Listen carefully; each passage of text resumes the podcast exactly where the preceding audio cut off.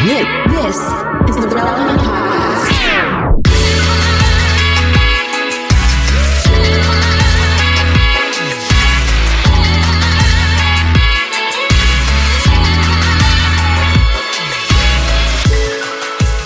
It's episode 1068, and it's the Relevant Podcast. Here in Orlando, I'm your host, Cameron Strang, and joining me from Loverland, Virginia, is Jesse Carey. Hello, hello. From Nashville, Tennessee, downtown Emily Brown. Hey y'all. Small town Emily Brown. I think, didn't we decide that last week? Small town Emily Brown. Midtown, Midtown. Midtown, Midtown, Emily Midtown, Brown. yeah, yeah, and once yeah. again, Jamie's out, Derek's out. And so joining us once again from his new home in Southern California, Social Club Misfits, Marty. Hey, man. Substitute teacher in the building. Substitute. Let's do it. I was like, I thought you were doing that on the side. No, okay, you're for the podcast. You're Substitute. I got subbed. Got it, got it. Subbed in. Hey. Marty, I want to I want to ask, like, tell us Yeah. what's going on. What's what are you excited about? What are you working on? What do you have coming up? Promote something. Yeah, absolutely. So we have a remix album, Social Club remix album of the last album coming out June 24th. Super pumped about it. It's funny. Um, this album has done so incredible overseas. Um, we've never seen something like this where our music just actually did better overseas and internationally than it did in, in America, which is really odd for us. So to kind of keep that momentum, we did a dance album that's coming out June 24th and it's just a bunch of uh, club remixes of all uh, about seven songs on the album. And uh, yeah, the first one's doing really good. Oddly enough, number one in six countries: uh, France, Wow. Netherlands, Denmark. Like just you know, like Sweden. Like it's a funny, it's a funny, uh, it's a funny thing to see. Like because I can see all the charts as it comes in real time. Today, I got another chart. It's like Brazil number one, France number two. So we just kind of you know we're going international, which is funny because true story next month um, we actually got booked to go to canada and fern didn't get approved to get into the state.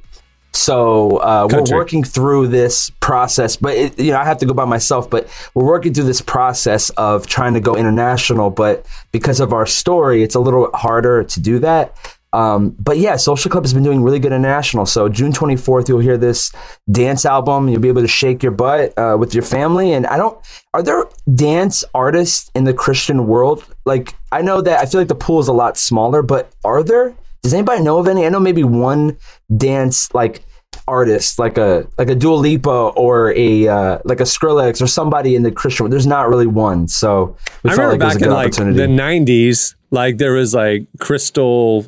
There was a little bit of a dance, uh, little kidding. I dancing don't know why in the mid '90s, but I don't know why I said meth to that, Crystal. because you're from Um, Florida originally. Yeah, definitely from the county. But y- y- we were laughing because I have like Jimmy Rock. That's like one person. I don't know many artists, and so I, you know, Social Club. We're always two years early, so we're doing a dance album now. I love making dance music. I love producing it. So this is gonna be a fun experience. So you really do love EDM? I don't love EDM. I love, well, I guess, you know, EDM has changed, right? So EDM, at one point, everyone thought EDM was like uh, industrial, like, you know, and now EDM yeah. is more of like a Diplo sound. So I do love that a lot. I love creating it. Um, I actually remixed the Beyonce album, a dance version of it, just for like myself to teach myself how to do it. Um, I love dance music. You know, like who doesn't want to have happy music sometimes? Does every track have the ramp up and the drop where the beat drops? Oh yeah, of course, of course they have to have that. Yeah. Gotcha. It's like it's like when you're working out and it's like, are you down, down, down, da. It's like then it, but it's like, um, like a song from like Backstreet, bye, bye, bye, and drops. Like it's one of those, you know. Um, it's gonna be great. It's gonna be. I'm really pumped about it. Uh, we were able to get a lot of. Um, I like to work with young producers who are hungry and like under 5,000 followers and, and just want to work. And so we found uh, like three or four guys who were just hungry. A lot of them not even in country. So they know what it feels like to, you know, play dance music for that type of a crowd. And so we had the real people create it and uh, it sounds, uh, some of the songs sound even better than the original. So yeah, go check that out on Social Club's page. I literally thought you were going to say that you love what Liz working with young producers that are less than five thousand dollars. Oh yeah, oh, that too, hundred percent. helps. But less than five thousand followers. I like guys who nobody knows about that people could steal after us. Like I like that's that's like a piece of the hip hop that I love. Where it's like we're working with like Jay Z would do that. He'd work with guys and then they'd become famous afterwards. And you know you take that Yeah. you take that chance on people. Even you know it's funny. I was, we have a video coming out in like two weeks for a song. And one thing that uh, not all my videos I love because I think I always hype up the director. I'm like, go crazy. Then they can never deliver because I've like I've upped the ante so high, and I'm like, you know, I just gotta work with people who are super hungry, humble, and just want to make something cool. Well, that's awesome. Okay, well, speaking of amazing stuff coming up, we have a great show for you today. Naomi Raine from Maverick City Music uh, joins us. She has a tour kicking off next week. We talked to her about that and a lot more. You don't want to miss that. At the end of the show today, we have a very special edition of Two Truths and a Lie. Uh, last time we played this with the cast, Marty wasn't on and Emily wasn't on. So it's going to be a good time. You don't want to miss that. But stay tuned. Right now, up next, it's Slices.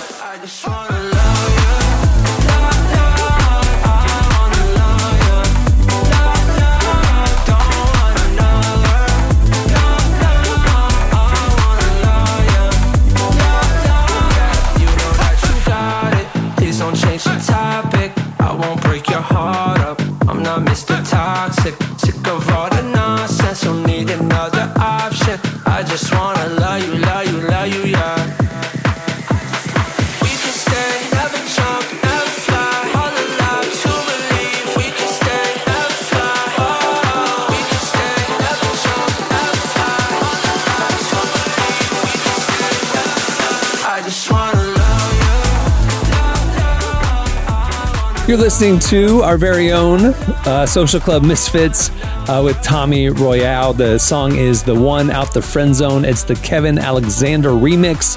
It's their new single, and it will be on their uh, upcoming remix album that uh, Marty just told you about coming out in June. Don't miss it. It's going to be a party. Season 4 of The Chosen is in theaters now, and the reviews that count are in. Amazing. Did not disappoint. flurry of emotions. It was powerful, heartbreaking, uplifting. You have got to come and see it. It is a message for everybody. I highly recommend that you come out and see The Chosen Season 4. Episodes 1 through 3 of The Chosen Season 4 are in theaters till February 14th, so visit thechosenriseup.com and get your tickets now. That's thechosenriseup.com for tickets today. Okay, it's time for Slices. What do you have, Jesse? All right. So, you know, a lot of the the scuttlebutt uh, in in media right now is about the the coming impact of AI and you know, we've had the the one of the inventors of AI for Google talk about how dangerous it is and you know, Elon Musk is, you know, publicly warning people about how concerned he is about its uh, you know, ability to kind of take over humanity. I'm not discounting all those smart people, but every once in a while I read a story like this that I'm about to present from my slice. I get just slightly less concerned about the, the the the takeover of humanity.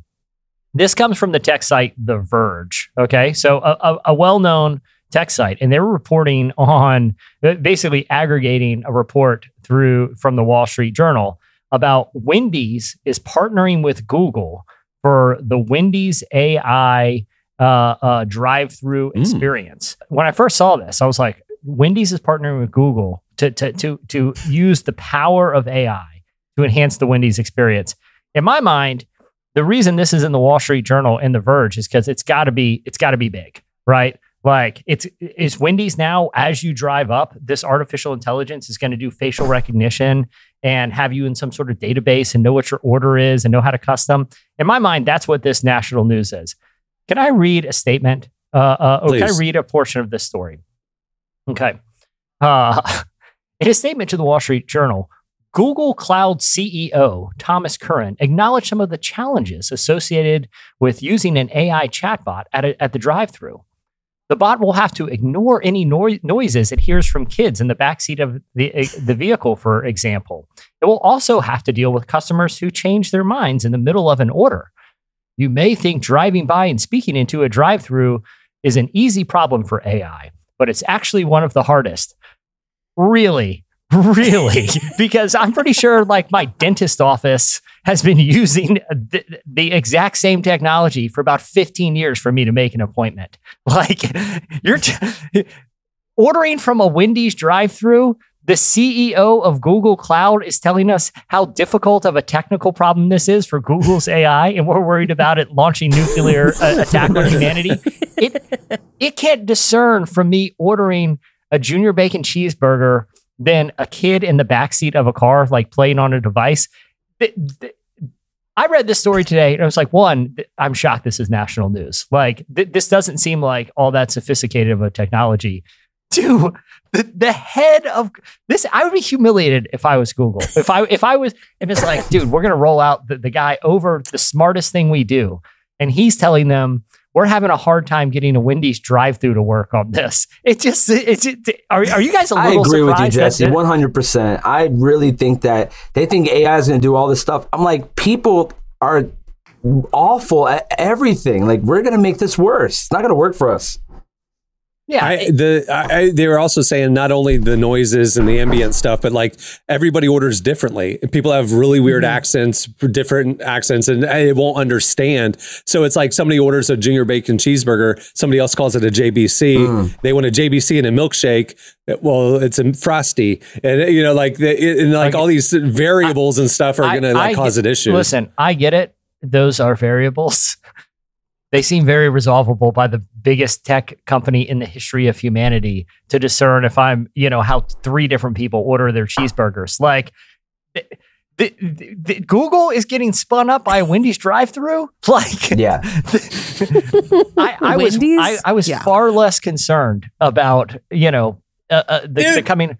I you kind know, of thought you were. I, we were going to talk about this today, and I thought the direction you would take this is the a thing of like we know that high end tech jobs are getting replaced by AI right now. Yeah.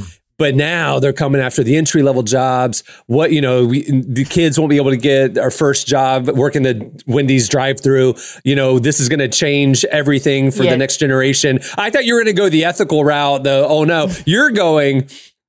Wendy's ordering is too complicated for Google. I did not expect this take. I didn't. You're, I you're didn't telling expect me, this take. me, me telling me telling a Wendy's uh, uh, a robot drive-through that I want to hold the pickles is going to break Google. Is It's basically break what Google. I'm hearing. Uh, Yeah, yeah. That, that, Yeah. that's what I'm hearing right now. It's Yeah. like when you It Google into Google. flames. Yeah, when you Google the world word Google and the internet breaks for like 15 minutes, like that's what you're telling me is going to happen. That's funny. I didn't see that coming. All right, what do you have, Emily? Um, the uh, trailer for the new movie Flamin' Hot recently dropped, um, and I am really excited about this because I love Flamin' Hot Cheetos. Um, it tells like the true story of how this like former Frito Lay janitor uh, he invented Flamin' Hot Cheetos. Um, but I was thinking about it. Has there ever been a movie about like the invention of chip? Like this feels like a very odd story to be telling. No, it's an I'm inspiring story. it. He was a janitor, struggling. He was praying for breakthrough in his life, and But I mean, like, how did got any the chip idea for ever get I- made? Or I, better I yet, thought his how to- story was debunked also. I've always heard that that story was debunked. That was like uh, old wives' tale. Yeah, they, they, What? there there was some recent reporting that uh, it might not be quite as inspiring. Cheeto even as came out and was like, we don't even know who this guy is. yeah, yeah. It- no it's not, way. It's not as, but I agree with you, Emily. Like, you know, I think because this one had an apparently aspire, inspiring origin stories, which has now been called into question. hold, hold on, hold on, hold on, hold on. Okay, I am looking this up right now. Free like Cheetos is all over this movie. This is officially A Cheetos like, movie. sanctioned, a Cheetos movie, Yeah. Cheetos branding all over it. So Cheetos is involved. First, Google LA Times story from two years ago. Richard Montañez did not actually invent Flamin' Hot Cheetos is the headline. Yeah. Like this I've whole thing is a lie. What? Yeah. Does it matter? Does it really? You're telling me matter, a movie lied to me? It's like founder, you know, we don't we feel bad when Michael Keaton, but we still want to go to McDonald's afterwards. It's like the founder, you know, it's just one of those things. Yeah. But really, what are we Okay, thanking so- him for? Diarrhea? Like, what really? What are we talking about here? Thank you, kind sir. You gave diarrhea to the entire world.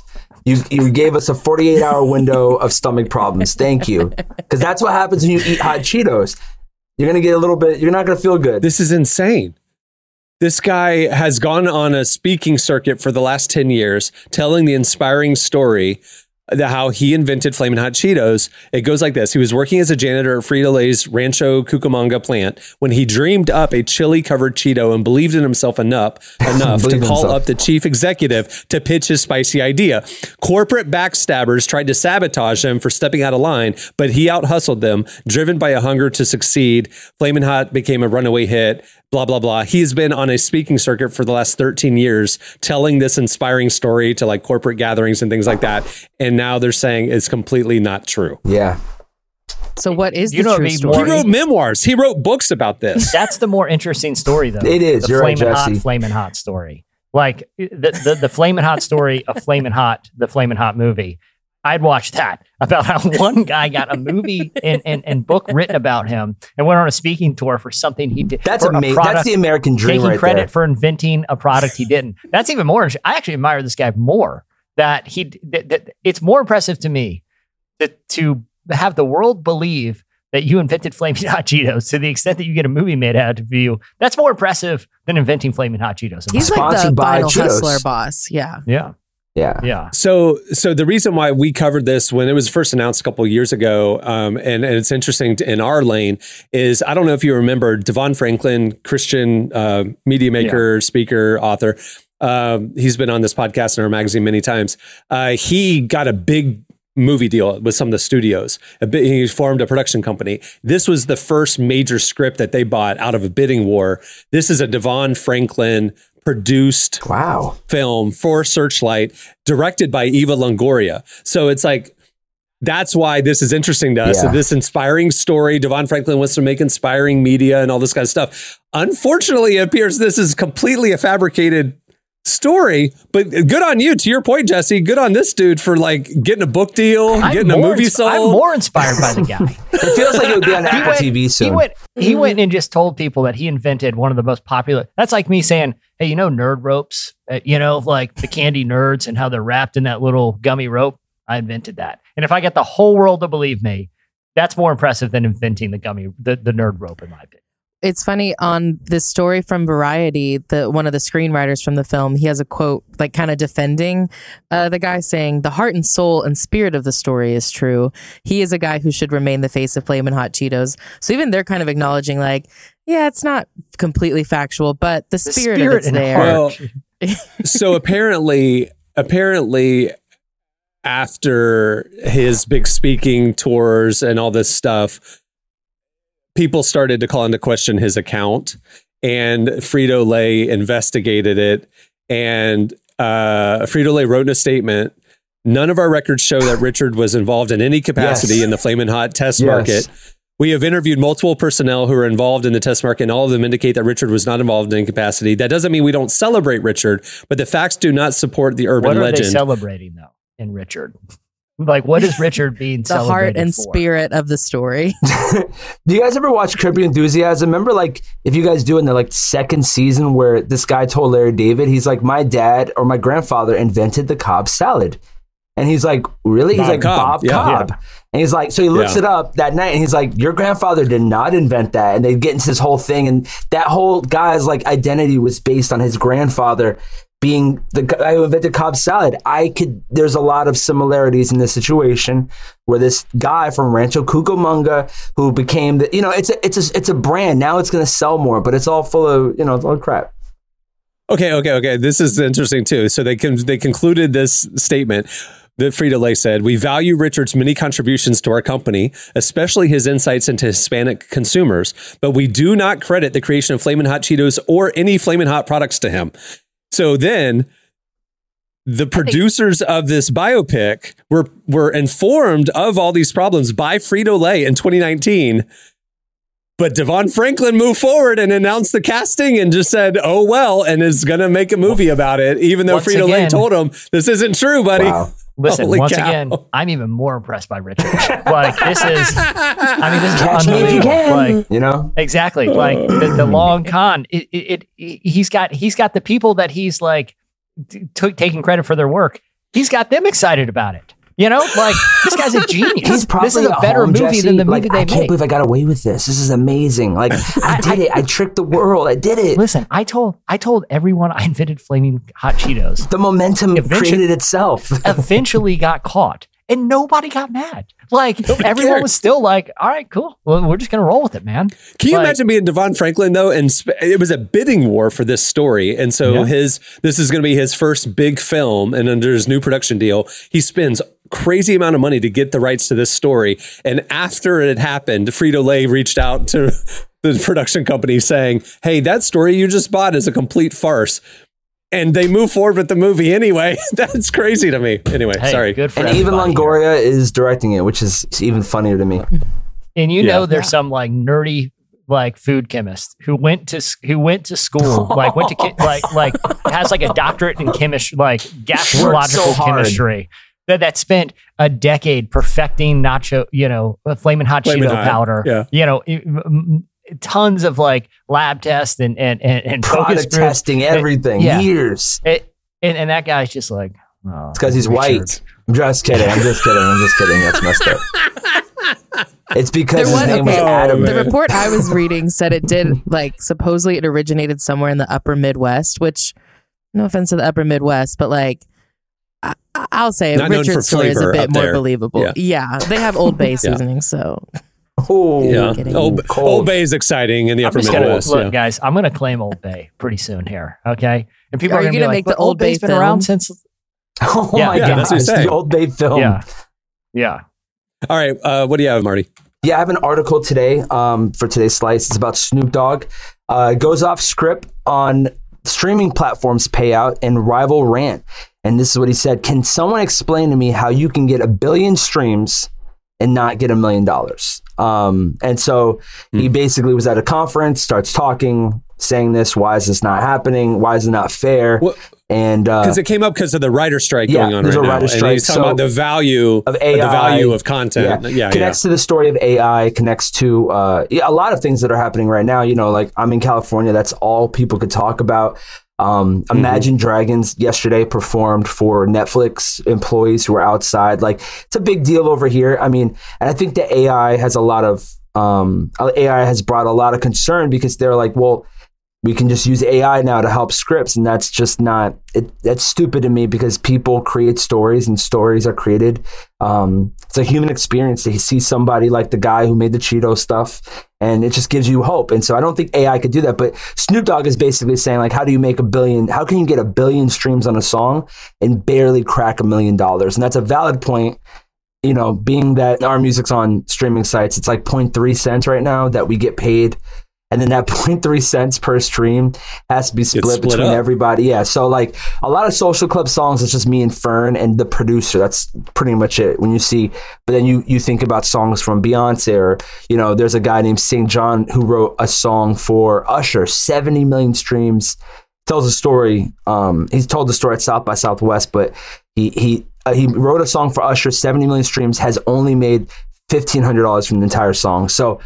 Uh, there is a obvious uh, disconnect there. You know, they say streaming services m- lose money, but um, a lot of companies, and not just music companies, as of in the last couple months, have been under fire um, because they are showing projections of record years, but they're giving their even their employees less money. They're getting thirty percent of bonuses and, and, and things like that. So it's happening. Uh, you know, some Herman Miller, the CEO, got in trouble. She didn't want to give anybody bonuses because she's like, we have to make our.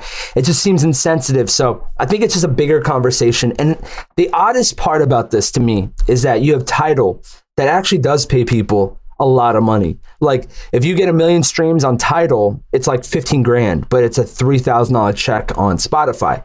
And people don't want to use Tidal because Spotify matters more. But I think it talks about a bigger conversation that, um, you know, you have execs that are taking big bonuses and checks, and then you have artists who have historically been giving bad contracts. Like in the 80s, the 90s, you know, you think at TLC and some of these acts that said we sold 10 million copies and have only made like 30 grand each, you know. So historically, this has been an issue. It's always an issue where the top is getting paid the majority. And as we go down to the creators the creators are not making money. So i totally agree with snoop. I mean it is it is a conversation but i do i do understand from spotify spotify's perspective you know like there's three cents being paid. They're making a loss but at the same time it's you know then you have free accounts that kind of throw that into the equation for spotify. College accounts you get paid even less.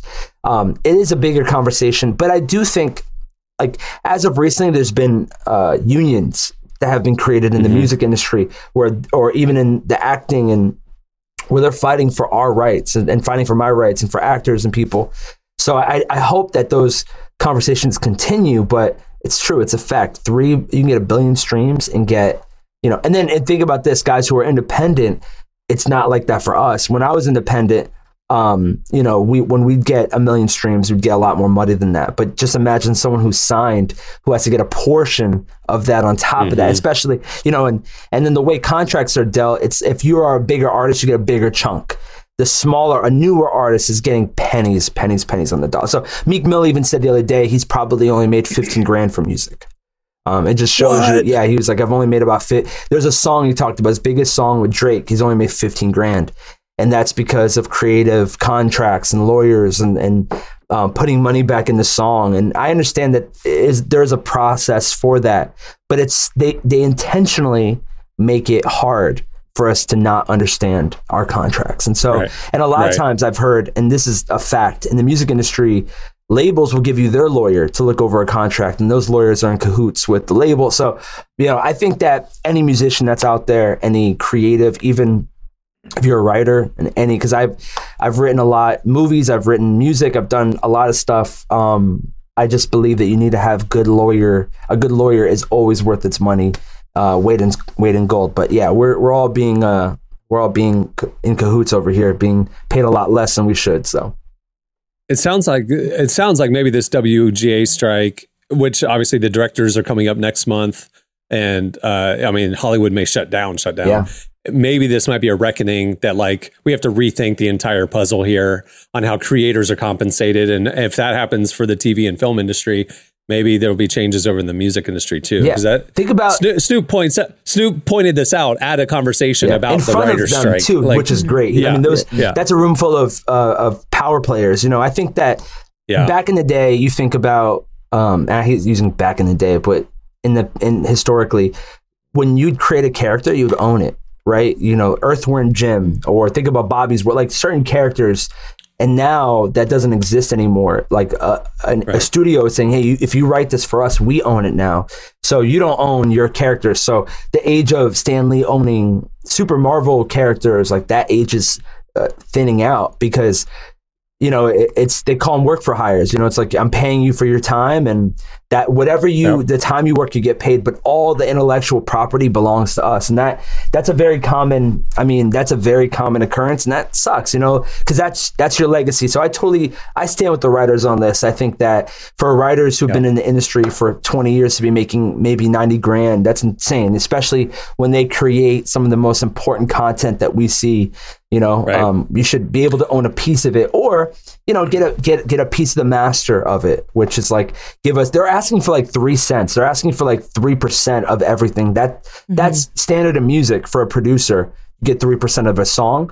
They're asking for only three percent. Like that's one of their bargain, and they're not even getting that, which is unbelievable to me. Yeah, that's that strike really started because their last deal was in 2007 and streaming didn't exist. Was that the last so strike? now- Remember the last? yeah, was that 2007. Uh huh. And so like this one is like uh, we're not getting compensated for the primary way people are you know, seeing our our creation, and so they were like, we need a fundamental rethink about the entire model. So Yeah. it may drag on for a while. It, it might. We'll I mean, li- I, I was reading yesterday that three movies, Blade got paused. Um, like two other big Marvel movies, Blade and two other things got paused, and that's you know that's I mean that's Marvel. That's the biggest corporation. That's uh, what's Yeah. the corporation on the boys? It's like that. It's like that big corporation. Um, Yeah. and uh, it's gonna. It's like def- we're gonna feel Stranger it. Things. Yeah, we're Things. gonna They feel just it. stopped production. Yeah, I mean Succession too. I mean the guy I like. I love the signs. If you those writers are very creative. One of the signs was like, if you don't pay us, I'm going to spoil Succession. You know, like on the sign or or a sign that said, um, I tried to have AI write the song, but it gave me crap. You know, like write the sign, but it gave me crap only. You know, so they're getting creative with it, and I, I, it's almost it almost just feels like this is a constant power struggle in a capitalistic society where you have people who fund these events and then you have people who actually create these events and there's just that power struggle.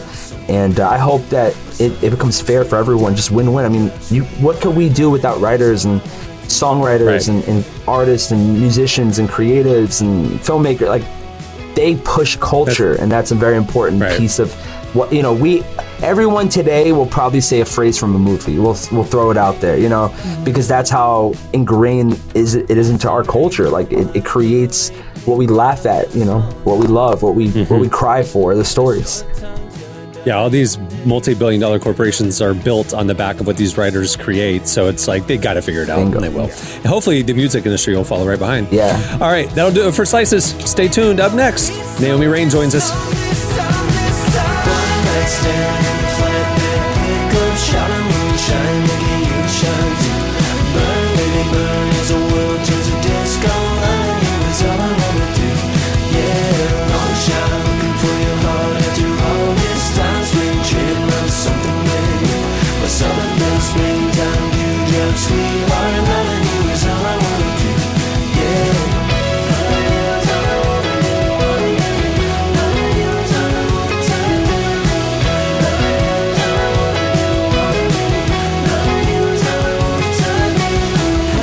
Listening to Hippocampus. The song is Moonshine. Well, Relevant has a lot happening this year, and we don't want you to miss a thing. Make sure to sign up for our newsletter right there on the front page at relevantmagazine.com, and we'll send you our top five trending stories sent to your inbox every weekday. We'll also send you a weekly uh, podcast newsletter with the latest episodes, some uh, fan extras, and first peeks at the new shows that we're going to be rolling out throughout this year. Make sure to sign up. It's the best way to keep in touch with everything we got going on. Well, our guest today is Naomi Raine. You know her. She's one of the key members of Maverick City Music. Right now, she's on the It's Time tour with Tasha Cobbs, Leonard, Taya, and Natalie Grant. That's a powerhouse lineup. There you go. Uh, we sat down with Naomi to talk about the impact of this tour, what it's like to be a woman in the music industry, and how she hopes to inspire the next generation of female worship leaders. Here's our conversation with Naomi Raine. Don't you know my love is always near? You are safe here. I love that it's like just four powerhouse female voices that like come together. Um, I'm curious, like, how did this tour come to be? Um, I was actually talking with um, one of my business partners, and we were just talking about going out on tour and seeing like what what felt right. Um, and I was planning to go out with Taya, and I think Tasha was planning to go out with um, Brooke Ligertwood. And so we were like, that's dope. Like, what if we all just went together, like, and just did a big, like, women's worship tour? Like, what if we just did that? And so, um, they reached out and they were they were down. Of course, Brooke um, ended up not being able to do it, but um, it just it was like literally just a like a pop. Like, what if we tried this? And it was actually really something. I think it worked way better. I feel like it was really God's idea, you know, that we just kind of stumbled upon.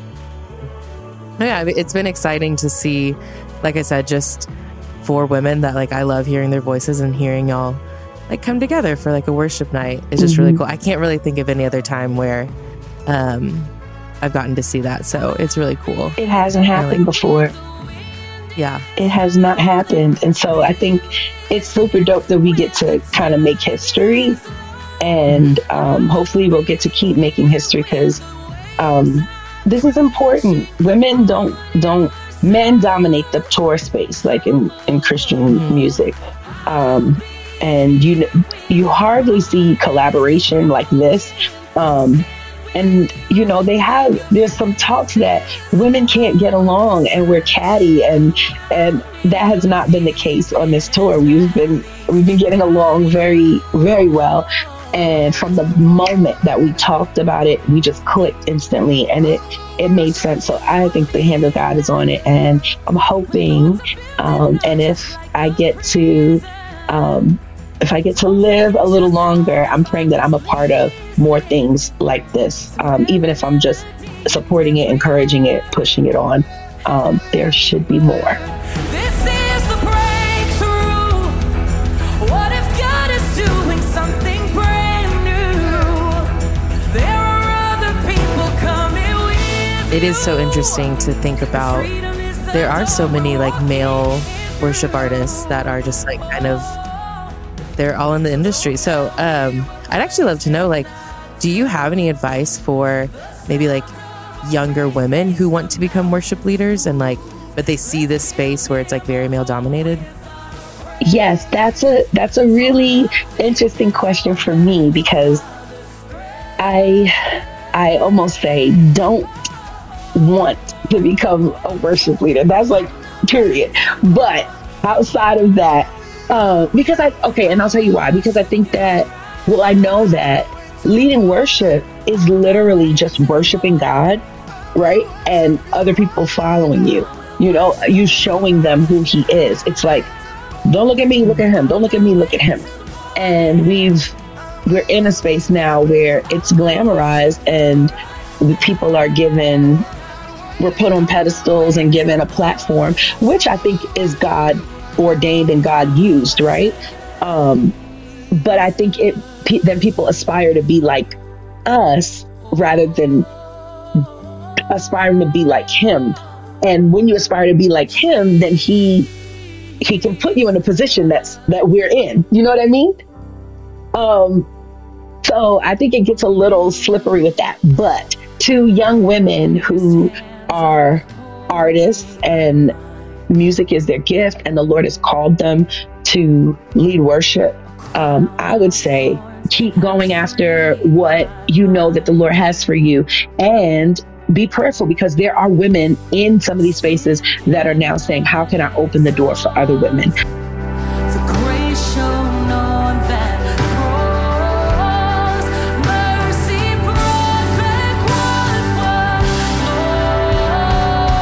But okay, your album is coming out next month. What can you tell me about it? Like what's what's going to be on it? Where did the inspiration come from? This project is it's about the glory of God, right? It's it's all for him. All to him. All about him. Um but a different light. It's like we get to see God's glory in a, in a different light, a different facet of of who he is. Um, and so it's literally, it starts off with a song called Cover the Earth. And that song is just basically saying, it's a prayer, it's a cry out to the Lord saying, Let your glory cover the earth. Um, the scripture says, um, The glory of the Lord will cover the earth like the waters cover the seas. Um, and so it's, it's asking the Lord, God, let your glory cover the earth. And the, the idea behind that is a scripture where Jesus says to the disciples, Let your light so shine before men that they would see your good works and glorify your Father in heaven. And every time I read that scripture, I just was so blown away by it. But as I continued to talk to the Lord about it, I realized He was saying, Be the best that you can be, shine your light, do it as brightly as you can, do it so much so, right? That people would see it and go, man, that can't be her. That has to be God. And so that's literally like how I try to live my life. I'm like, okay, Lord, I want to put my heart, my soul, um, my skill, my talent, um, but also my obedience into my life so that light can shine and that people would go, wow, it can't be her. It has to be God. Right. And they would see who he is, how he is, how he moves. And so that's literally the literally the point of this whole project. Um, there are songs on here that I mean, the first single is called One Name, Jesus, and it's literally at the end of the song, I'm just shouting Jesus um, for 10 minutes. Um, just calling on his name. There's just so much power in who he is.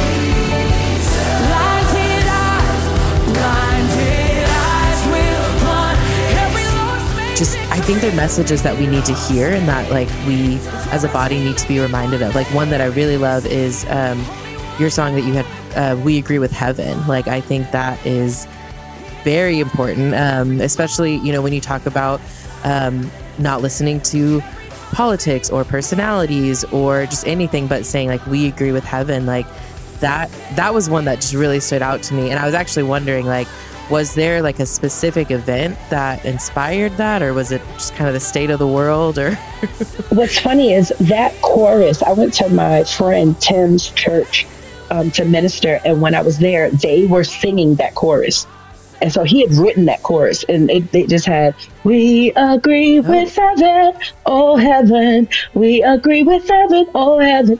And they were singing it, and it hit me.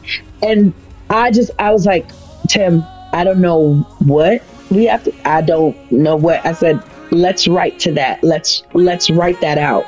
Because that's all he had. And he was like, Nay, that's a song the Lord gave me. Do whatever you need to do with it. He was like, take it, run with it. And honestly, sometimes in those moments, I'm literally praying to the Holy Spirit. I'm like, Holy Spirit, what do you want to do with this? Like, what is this about? And I realized it was about it was about prayer. It was about coming into alignment with the way God wants to wants us to live and the way that He's um, prescribed for us to do things. And I realized, and I guess if I could um, pull from some of what you said, I think what happened was Instagram and TikTok and everybody's opinion and Twitter and all of the things that I see, even oh, I think that social media is is very um oh, how do I want to say this? It's exposing. It exposes what Christian I'm talking about Christians. I'm not talking about people in the world. Hello. Y'all go ahead and enjoy, right? But believers, it is exposing how much we don't know about what a godly life looks like. And I'm not talking about gray areas. And I'm and I think sometimes we focus so much on on drinking and smoking and stuff like that, right? But there's a bigger thing here. You've called us to live a life where we lay ourselves down. And I'm talking about stuff like self-control you know, and we laugh at going off, or we laugh at the preacher that's in the pulpit cussing, and and we send it around, and and church of laugh. You know what I mean? I'm like, okay, Lord, how can I put my gifts, my skill, what I have, and who I am, to contribute to the solution? I'm gonna write a song. Holy Spirit, what do you want us? What do you want us to live like? You know, so there's a line that says, counting up the cost, picking up our crosses. We love not our lives even unto death. Nobody's singing that. You know, we don't want to sing that. We don't want to die. Um, but that's the that's the call. That's what we've been called to do: to crucify our flesh and to carry our crosses and to deny ourselves. That's literally what we've been called to as believers. And I know that's not popular. I know it's not it's not fun, but it is the way that Christ has called us to live. And so I put it to a melody and I'm hoping that people will sing it and say we agree with heaven. Like that's what that when when we agree with heaven, that's where the power is.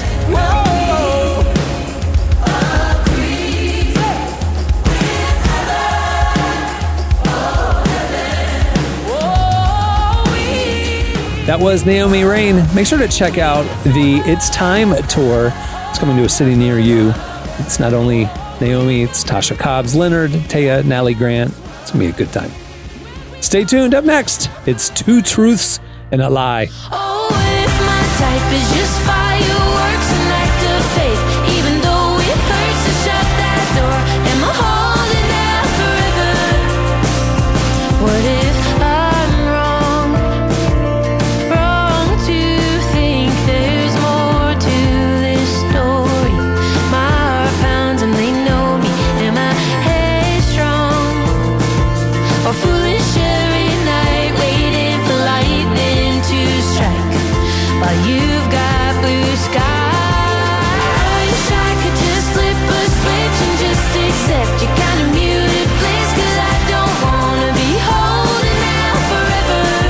listening to Joseph. The song is Fireworks. Joseph, with their last album, was in the magazine. You should go check that out at our website. Okay, uh, longtime listeners, I got a little something for you. So, if you've been with us over the last 10 years, specifically 13 years, uh, you know on the end of the year podcast, when we do all the highlights of the year, most years I have recorded it with Cohen, my kid. And uh, this year, when we did it, he wasn't with me, so he didn't make an appearance. Well, guess what? He's sitting here right now. So I wanted to, I wanted to bring him on because here's the thing, longtime listeners. Last time you heard Cohen, he sounded like a cute, adorable little eight year. Now he doesn't. Cohen, say hi. Hi. All right. So tell us what grade you're in. Uh, I'm in seventh grade. Tell me one thing you enjoy at school and one thing you enjoy not at school. Uh, at school, I I like playing basketball. Okay. And then what about outside of school? What are your interests? And don't say Tyler the Creator. Music. There you go. We're learning what appropriate music is for 13 year olds right now. All right. Well, there's your there's your moment of Cohen, everybody. His voice is deeper than his father's. He his feet. I think he wears a size 12 now. He plays football and basketball, and all those cute little pictures. If you follow me on Instagram over the years, those no longer apply. He looks like a full grown man, and it's scary that time has passed. So much time has passed. Guess what, though? Time never stops. Say goodbye to your credit card rewards. Greedy corporate mega stores, led by Walmart and Target, are pushing for a law in Congress to take away your hard earned cash back and travel points to line their pockets. The Durbin Marshall credit card bill would enact harmful credit card routing mandates that would end credit card rewards as we know it. If you love your credit card rewards, tell your lawmakers hands off my rewards. Tell them to oppose the Durbin Marshall credit card bill.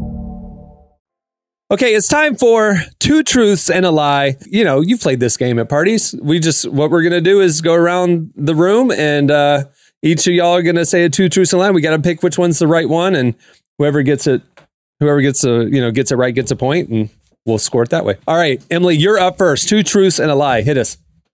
Okay, I wrote mine down. Uh, during the pandemic, I got really into making macaroons. Uh, I had to cook a whole pig one time for my job, and one time I had to babysit a beaver for a friend. Those all feel very believable in your life. I think the beaver thing is true because Yeah, people I- are weird. I, I want it to. I want. I that want it to be true. what do you think? What do you I think, think she Jesse? and I she she used to work at a church, so uh, doing like assistant stuff a long time ago. I think that's where she had to cook a pig. It was probably for a big Okay. church function. what was the first one? That's my guess. Uh, I got really into making macaroons during the pandemic. Can you guys verify that? I believe that too. You believe I don't know. I didn't.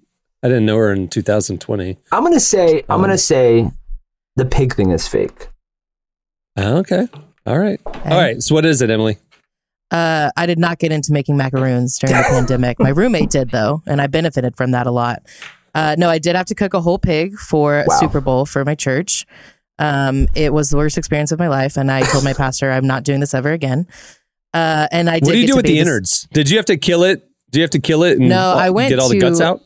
No, I had to go to a Mexican meat market and order a pig. So like a whole a pig, fun right? Like the nose and everything. Whole pig, whole pig, Yeah. and then we had to dig a hole in the ground because we cooked it in the ground. Yeah. Uh, it was like a luau basically, and so then we had to stuff the pig with apples, onions, different things, wrapped it in bay leaf or uh, banana leaves, cooked it in the ground. It takes like twelve hours. Um, yeah, it was a terrible it good, experience, though? but the pig tasted good. Oh yeah, it tasted Ah, great. It's just a lot of work. Yeah. Good. Just a you lot of work. All right, Jesse. What's your two two truths and a lie, Jesse? I've been banned from go kart establishments in three states. I've been banned from two different Arby's, or I'm banned from all David Bridals. Again, Two of those are all of those are Two of believable. those are true. Two are true. Well, David's Bridal just went bankrupt, so we can't verify that. No, you don't know. You don't know the real They reason. just shut down. Wait, what was the second one you were banned from? Two different Arby's. Uh, why- Why would you be I banned in believe- three states from go kart establishments? You want to know that? Do do you guys have a guess here? It's the Arby's. I don't think you were banned from David's Bridal. No, he's not banned from David's Bridal. He's not banned for all David's Bridals. That's the lie, isn't it? Well, technically, because they're closed, they'd be trespassing. So technically, it's true. But no, two different local Arby's. I'm a persona non grata for shenan- mainly shenanigans in high school. But Yeah. as far as I know, the bans still stand. Uh, Go karts, Oklahoma, Florida, Virginia. Uh, I've been. Uh, uh, What did you do out. to get ba- kicked out of a go karts in Florida? It was that fun spot. Uh, uh, I off know I it. drive. I know it well. Blockbuster I Golf and was- Games.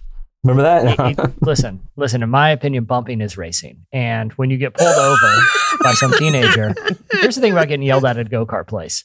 Go karts are about that far, about an inch off the ground. Okay, Yeah, you're sitting right. there, your knees are above your ears, like it's a very Right. compromising position. And to have Right. someone walk down and literally talk down to you about your reckless driving, trust me, you would just drive away too because it's humiliating. And I paid Wait, for wait, this wait, wait, wait. The 15 year old, the 15 year old worker came out to like yell at you and you drove away while he was talking to you. I'm like, I The race is going on. Okay, I paid for this race.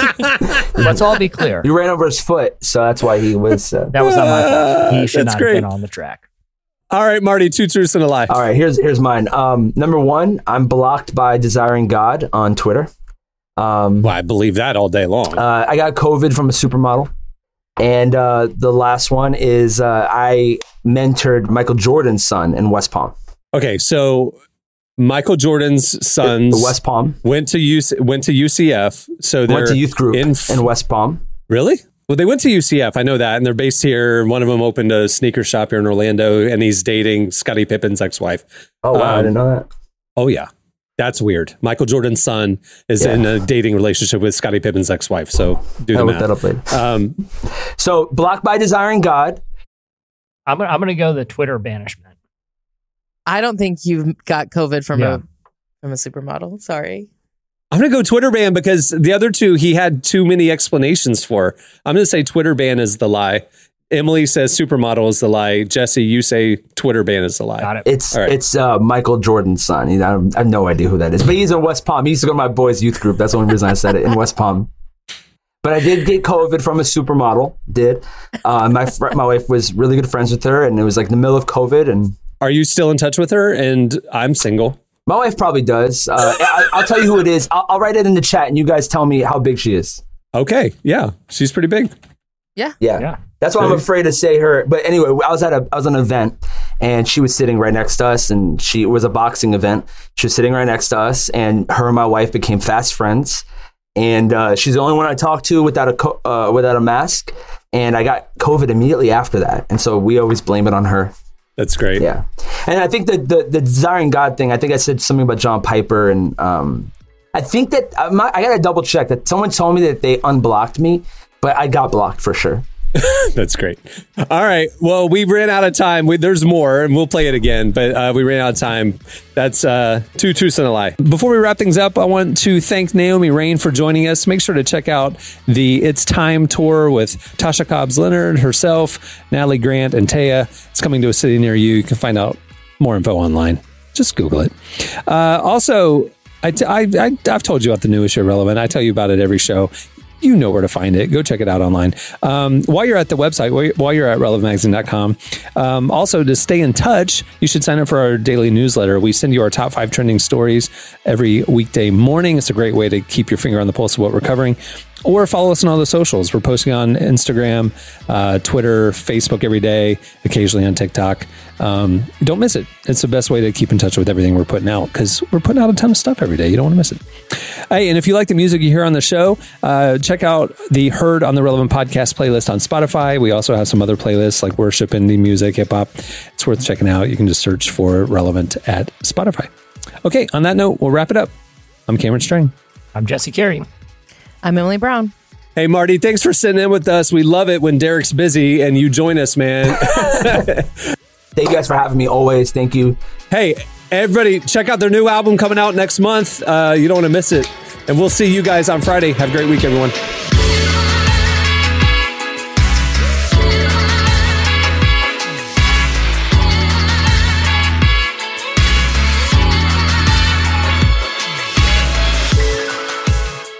Listening to the Relevant Podcast. Check out our features, interviews, and news updates every day at relevantmagazine.com. And make sure to follow Relevant on Facebook, Twitter, and Instagram for the latest. For more great podcasts, browse the shows on the Relevant Podcast Network, which you can find at our site. And while you're there, don't miss the all new era of Relevant Magazine. A new issue releases every other month at relevantmagazine.com.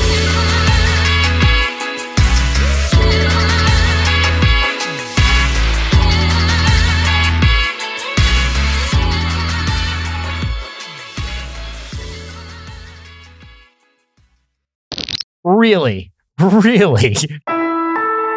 Relevant Podcast Network. Say goodbye to your credit card rewards. Greedy corporate mega stores, led by Walmart and Target, are pushing for a law in Congress to take away your hard earned cash back and travel points to line their pockets. The Durbin Marshall credit card bill would enact harmful credit card routing mandates that would end credit card rewards as we know it. If you love your credit card rewards, tell your lawmakers hands off My Rewards. Tell them to oppose the Durbin Marshall credit card bill.